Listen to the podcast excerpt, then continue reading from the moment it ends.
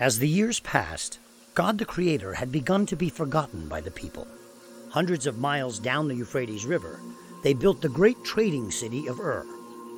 The land was abundant with all the riches that people needed, but it was also filled with many different gods. Abram, why are you standing out here all alone at this hour?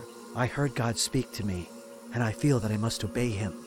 He wants me to travel to another land and leave my father's family and these false gods behind. There, he will show me how to build a great nation for our family and wants to bless all the people of earth through me.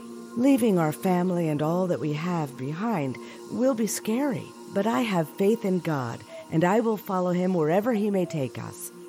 But I am worried about how your father will take the news. Sarai was right to be worried. Abram's father Terah was not happy at all. Lot, because your father is dead, it is your Uncle Abram's duty to look after you. And in my old age, I won't survive if he leaves me behind. We are going with him.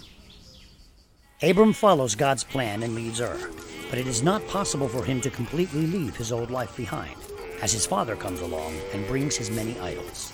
Abram, I think it is better that we worship all the gods.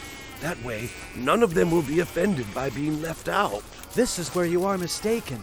You offend the one true God when you worship the false gods. It sounds to me like your God is a little selfish. Abram and his family of followers were led by God to the beautiful land of Haran. Although the land was full of rich and fertile soil, this was not where God intended for them to settle.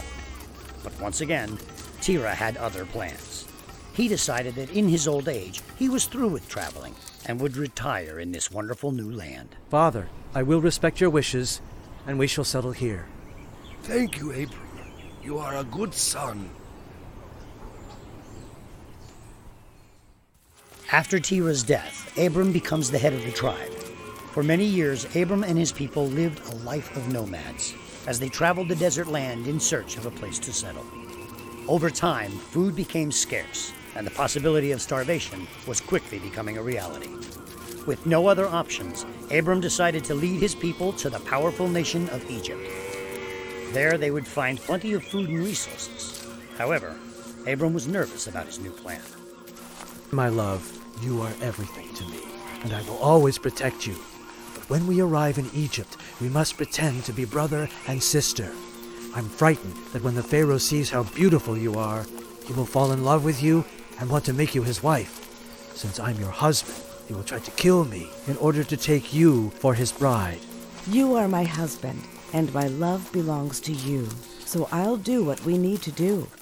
As Abram and his followers settled in Egypt, his worst fear was realized. One day the Pharaoh saw Sarai and immediately fell in love with her beauty.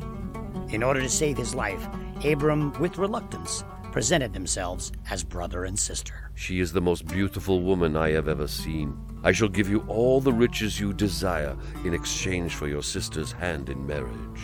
It's an honor to meet you, Your Majesty. With no other choice, to save Abram's life, he and Sarai played along with the Pharaoh's wishes. But before the day of the marriage, God intervened and saved his chosen family. He struck the Pharaoh with a horrible illness that eventually took his life. Abram, the Pharaoh is dead. The disease has finally taken his life, and we are free from his rule. We must gather our belongings and leave Egypt quickly. The people of Egypt were not happy. They blamed Abram for the Pharaoh's demise and were determined to punish him. But once again, God intervened. He struck the Egyptians with disease and strife until they repented. Finally, they sent Abram and Sarai on their journey with enough resources to ensure their survival. What a foolish plan we had. I'm thankful for our escape, but can you forgive me for being such a coward? I didn't have faith in God's plan. You're my husband. Of course I forgive you. Thank you, my love.